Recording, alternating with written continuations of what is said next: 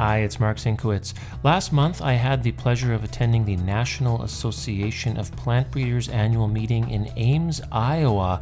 As always, I sat down with this year's Borlaug scholars to talk about their career, where they're headed, and why the Borlaug Scholarship is of value to them. The NAPB Borlaug Scholars Program strengthens the plant breeding profession by helping support attendance of future leaders at the NAPB annual meeting.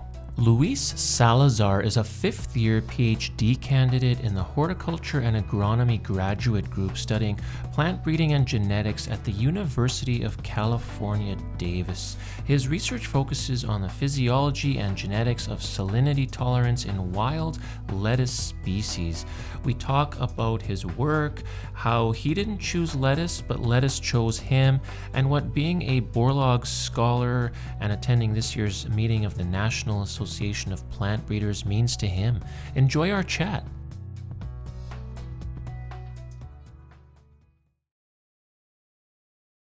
Now, what made you want to work with lettuce specifically? Out of all the crops you could have worked with, why did you pick lettuce? Yeah, so it really was a little bit out of uh, circumstance. Uh, going to the University of California, Davis, um, I kind of ended up in the Michelmore lab. Uh, my PI is Richard uh, Michelmore. And so I like to say that lettuce chose me. um, and that Richard, you know, kind of took a chance on me. But I'm very glad that it did because um, my background was in uh, tomatoes during my undergrad. Um, so lettuce was something wildly different.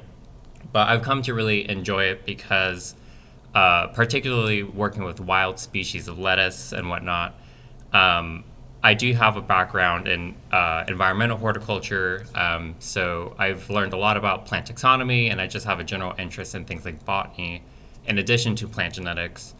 Um, so I have a big interest in working with wild germplasm or working with uh, different sources of genetic diversity in crops. So it's been very interesting to work with wild uh, species lettuce, seeing how wide of a variation there is, and um, you know, one of the species I work with, it's uh, very waxy. Um, it's almost blue in color. It's very spiny. Um, and in general, I think lettuce is a very interesting crop to work with, especially in kind of like the vegetable horticultural world, um, because it is a leafy green. I was very used to working with a fruit, but in this case, you really have to consider the entire uh, plant physiology and uh, everything. So you kind of have to really consider on a whole plant system level. Um, so that's been very interesting as well. You don't just work in lettuce, you also lead the tomato breeding program Scope. What is Scope and why is your work there important for the organic industry? Yeah, so SCOPE is the Student Collaborative Organic Plant Breeding and Education Project out of UC Davis. Um, so it is a student led organic plant breeding initiative. And the reason why it's important is because uh, most crops are bred for conventional agricultural systems, and with plant breeding, um, you know, the environment plays such a big role in how cultivars and plant varieties perform. So, organic systems or other sustainable types of agricultural systems just have very different inputs, different management practices, and ultimately that causes you know different environmental systems or environmental, you know, just different environments that these uh, crop varieties grow in. A lot of, uh, you know, the crop varieties that you can order in a seed catalog are optimized more for conventional systems, but not necessarily for organic systems. So organic growers are kind of forced to use these crops that aren't really optimized for their organic systems or uh, whatever agriculture system they're growing in. So our goal is to kind of work with uh, local farmers or local organic farmers to kind of do some participatory plant breeding um, and collaborating with other organic breeders um, in order to breed varieties that are a little bit more optimized for organic systems and uh, you know with traits that they're looking for. So with tomatoes um, again my background was in tomatoes specifically uh, the genetic of flavor uh, under dr harry klee at the university of florida and so coming into this program, um, I had a big focus on flavor, and that's what a lot of people um, have told me they miss in you know tomatoes. Uh, a lot of people would tell me how they were so used to heirlooms and whatnot. So in the Scope program, uh, we use heirloom tomatoes to breed uh, kind of improved heirloom types with uh, improved disease resistance, but with uh, pretty decent yields, trying to make it comparable to some uh, kind of industry uh, standards and whatnot. And as well as for fresh markets, of course, um, and potentially maybe things like chefs. Now, after your PhD, you want to be a plant breeder with a focus on abiotic stress tolerance and fruit quality in horticultural crops. What's your dream crop that you want to work on and why? Is, is that tomato or is there another crop that you kind of have your sights set on? Yeah, I would, um, you know, my undergraduate experience was in tomato. Um, part of my graduate experience has been tomato. Um, and tomato is very important to me. Um, both just through my plant breeding experience, but also um, culturally as well. Um, I am uh, Latino, so you know, tomatoes are kind of ubi- almost ubiquitously used in Latin culture and cuisine and whatnot. Um, and I am also I like to say that I'm a home cook. Um, so not only do I care about plant breeding um, through like the genetic aspect, I really care about it through just uh, culinary purposes and uh, you know eating well. So definitely, um, my work in tomato has really reflected in how I you know make meals and cook at home. So honestly, I would I think I would be happy to continue working with tomato. However, um, the other kind of like botanist side of me, uh, I would love to work with something like an orphan crop, something like cassava, or kind of something just out there, such as uh, I kind of thought about it, and I think it would be really cool to work with dragon fruit.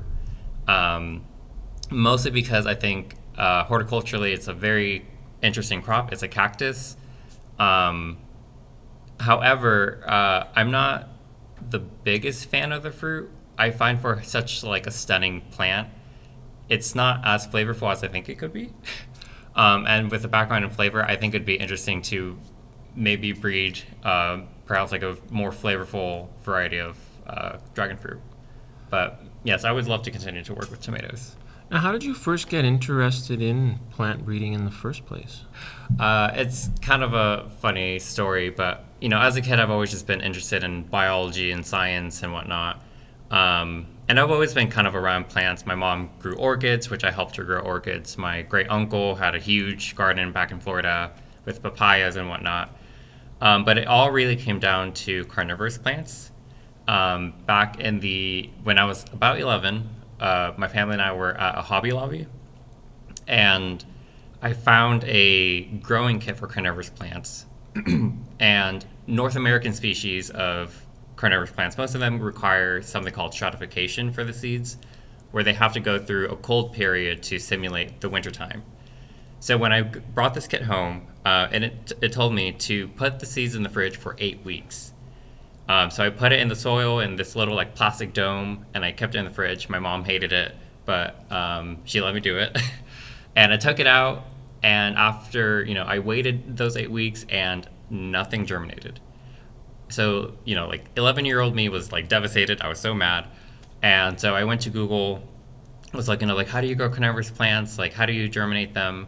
and it led to me um, on my 12th birthday i like ordered i convinced my mom to order carnivorous plants uh, from a california nursery um, and I j- was just like totally enamored with plants uh, after that. Um, and i still do grow carnivorous plants as a hobby um, more than 10 years now. Um, and uh, soon after that you know i heard about gmo technology and whatnot.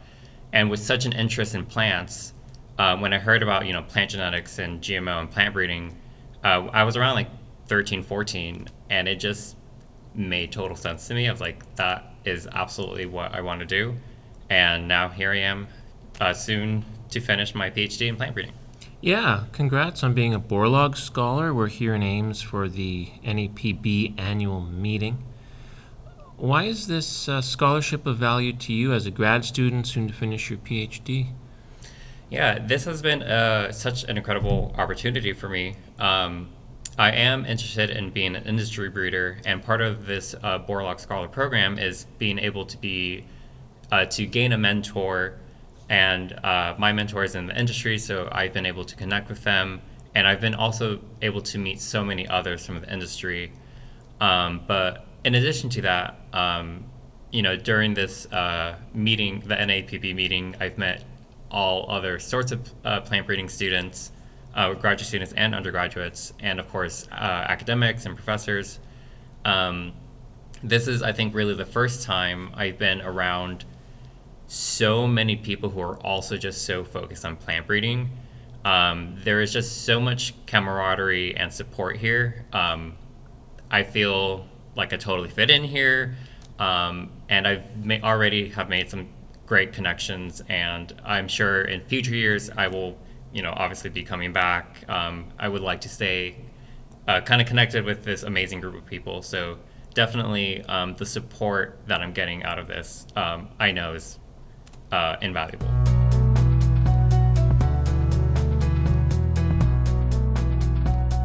For more coverage of this year's NAPB meeting, visit seedworld.com slash NAPB 2022. Thanks for listening.